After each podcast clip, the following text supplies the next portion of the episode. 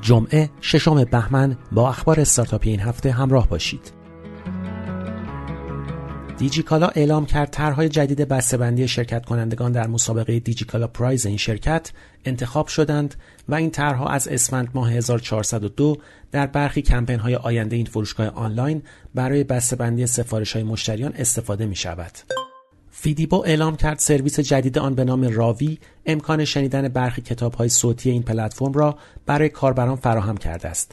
بنابر اعلام فیدیبو راوی با لحن و شیوه گفتاری کاملا انسانی و دارای حس تجربه شنیداری کاملا متفاوتی را برای مخاطب ایجاد می کند.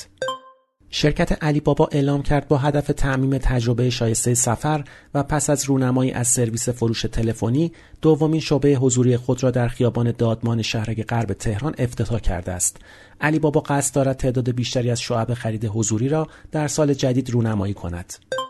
دیوار اعلام کرد مقایسه آمار آگهی های مرتبط با روز پدر و روز مادر در این پلتفرم نشان می‌دهد که خریدن هدیه برای مادرها در ایران پررونقتر است همچنین کیک و گل به ترتیب بیشترین کلماتی بودند که کاربران دیوار برای روز پدر جستجویشان کردند.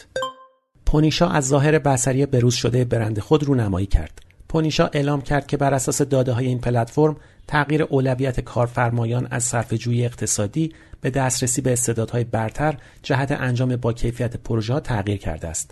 به همین دلیل این شرکت تلاش کرده با ایجاد تغییرات گسترده در پلتفرم خود بستر مناسبی جهت همکاری و تعامل کارآمد در اختیار فریلنسرها و کارآفرینان قرار دهد. جاب ویژن اعلام کرد ششمین دوره نمایشگاه کار ایران امسال از 25 تا 27 بهمن ماه در محل های نمایشگاهی برج میلاد تهران و با حضور بیش از 60 سازمان معتبر کشور توسط شرکت باماکار شریف و جاب ویژن و با حمایت اداره کل صنعت معدن و تجارت استان تهران برگزار می شود. بنابر اعلام جاب ویژن در ادوار گذشته نمایشگاه کار بیش از 3800 نفر از کارجویان مستقیما از طریق این رویداد در موقعیت شغلی مورد نظر خود استخدام شدند.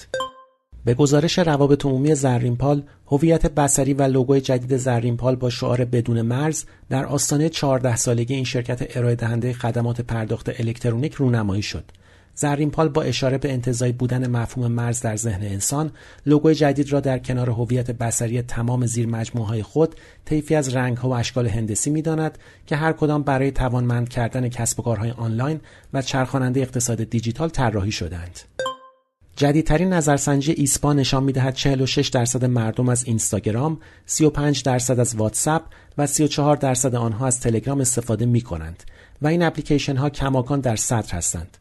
این آمار حاکی از این است که فیلترینگ شبکه های اجتماعی در انتخاب مردم تاثیر چندانی نداشته است. بر اساس این نظرسنجی بیشترین کسانی که از پیامرسان داخلی ایتا استفاده می کنند دانشجویان و دانش آموزان هستند. امیر محمدزاده لاجوردی رئیس سازمان تنظیم مقررات و ارتباطات رادیویی با اشاره به اینکه بخشی از گزارش انجمن تجارت الکترونیک و بخش فیلترینگ در خصوص رکورد ایران در خاموشی مطلق اینترنت خلاف واقع است گفت این ادعاها بدون پشتوانه کارشناسی بوده و چنین تیترهای افکار عمومی را مخدوش و ایجاد ناامیدی می کند. او تصریح کرد در سال گذشته میلادی کشور هیچ قطعی سراسری اینترنت نداشته است.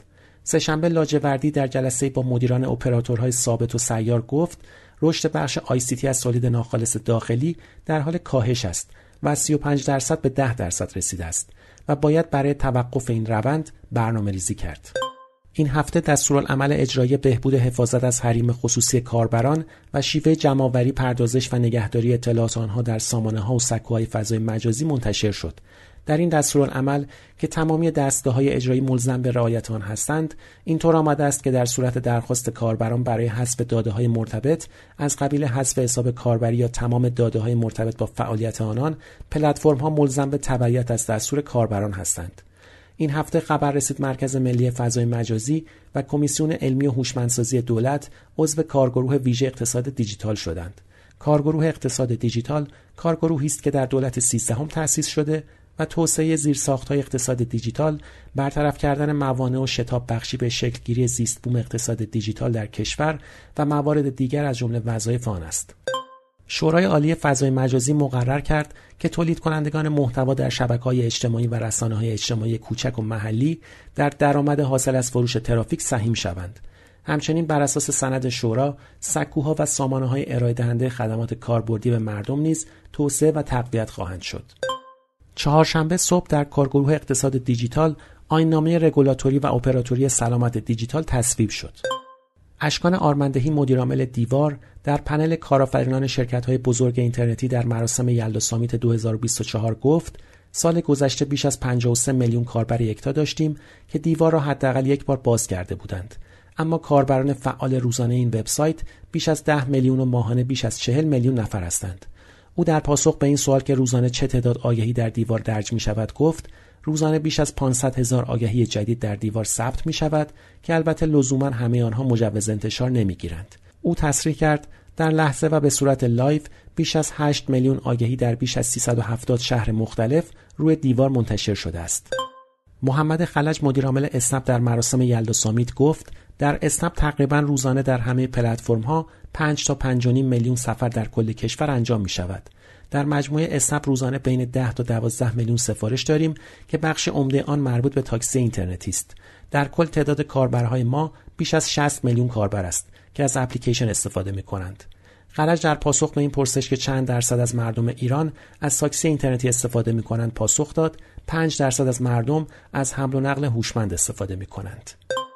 مجید حسینی نژاد مدیرعامل علی بابا در مراسم یلدا سامیت گفت سهم ما در پرواز داخلی حدود 27 درصد، در قطار 37 درصد، در اتوبوس 5 درصد که باید بگویم در کل فقط 10 درصد ظرفیت اتوبوس آنلاین است و در اقامتگاه هم 70 درصد از کل بازار است. او همچنین گفت که 50 درصد مردم ایران به صورت آنلاین بلیت داخلی تهیه می کنند. حسین نژاد اعلام کرد تمرکز را از روی هواپیما روی اتوبوس آورده و در جاباما به دنبال ساخت اقامتگاه هستیم. او از تأسیس یک ایرلاین توسط علی بابا به نام دات ایر خبر داد.